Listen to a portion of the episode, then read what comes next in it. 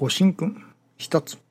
解任の時腹帯をするより心に誠の帯をせよ解任のおかげを受けた当の本人の信心は言うにさらなりでありますその半身である主人たる者も女だけにその修行を任せず生まれる新しい生命のためにもその半分の修行を担うべきです。夫婦そろての新人修行こそ安産のおかげだけでなく良い子に恵まれるための神様に対する絶対の条件と思います。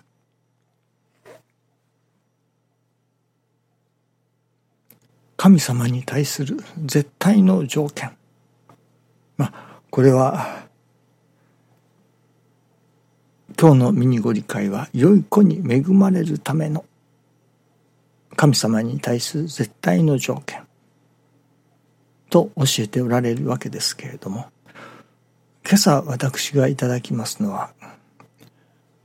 取次者としての絶対の条件ということになると思いますね。実は昨日師匠のもう何十年か前のお話ですね。そのお話の中にある教会のことが出てくるのですけれども、その当時、まあ、大変発展しておられた教会のようですね。ところが、それから二十数年を経た後、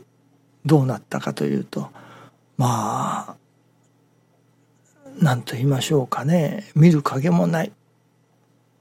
ような様になっているのですね。その師匠のお話に出てくる時には大変まあご比例をいただいておられたというのかそういうことのようですけれども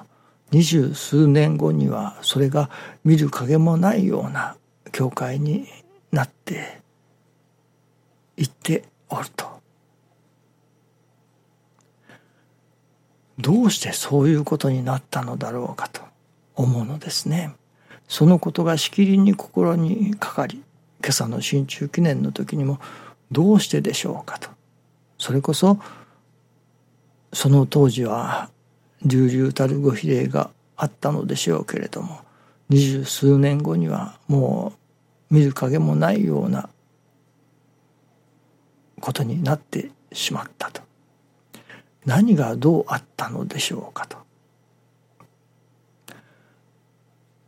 今朝いただきますのはそれは取り次ぎのものの心がまあ伝わらなかったというのか育ったなかったというのか。その取り次ぎのものの第一の条件それは人の助かりを祈る。人の助かりを願う。その心だと。その人の助かりを祈る心がなくなればいわゆる見る影もないような教会になってしまう。ということもあるということなのですね。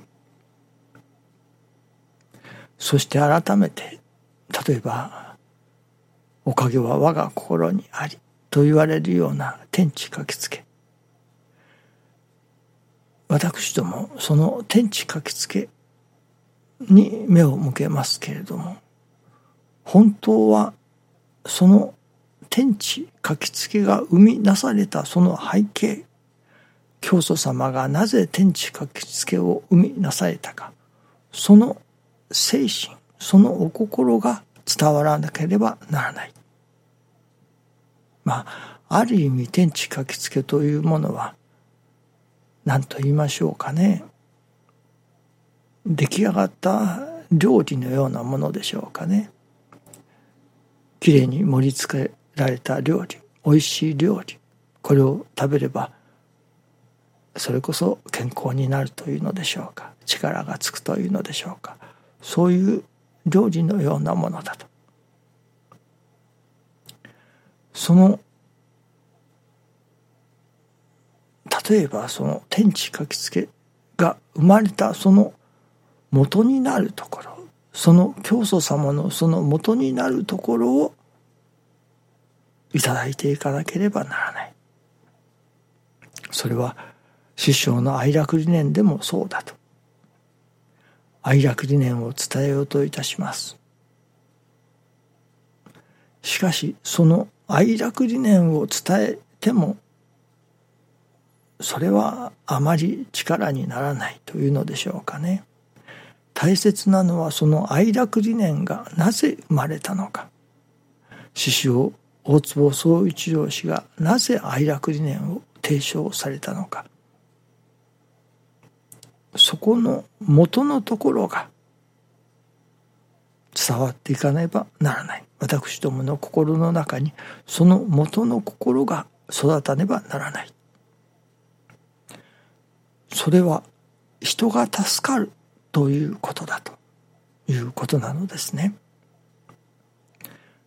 取り次ぎ者としての絶対の条件それは人が助かる人の助かりを祈るその心が育つことだと。天地書きつけそれは教祖様が人の助かりを願い祈り教祖様お隠れの後でも人が助かっていく。そのことのために残されたもの。いわば教祖様が人の助かりを祈られた。そのまあ結実というのでしょうかねその実だというわけですね。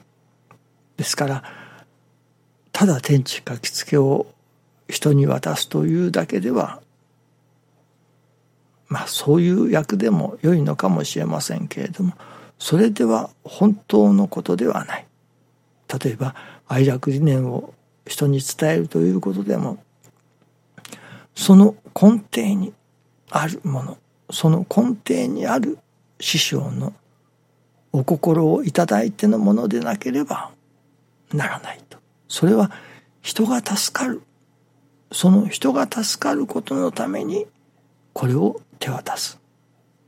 人が助かることのためを祈っての願っての生まれたもの。それが天地書きつけであり愛楽理念だと。ですからどうでもこの人が助かることを祈るという精神。ここが育つこと。そしてそのことのために人が助かることのために天地書きつけを伝えるのであり人が助かることのために愛着理念を世に伝えようというその根本のところ、まあ、これが絶対の条件だと。いうことですね。いかに立派な教えがあったとしても何のためにその教えが生まれたのかその教祖様が師匠がその見教えを生み出されたそのお心をいただいていかねばならないそれはもう人が助かるということだとそのどうでも私どもの中に人が助かることを祈る心願う心これがいよいよ育っていかねばならない。その心が育たないならばたとえ形の上で教えを伝えたとしてもそれこそ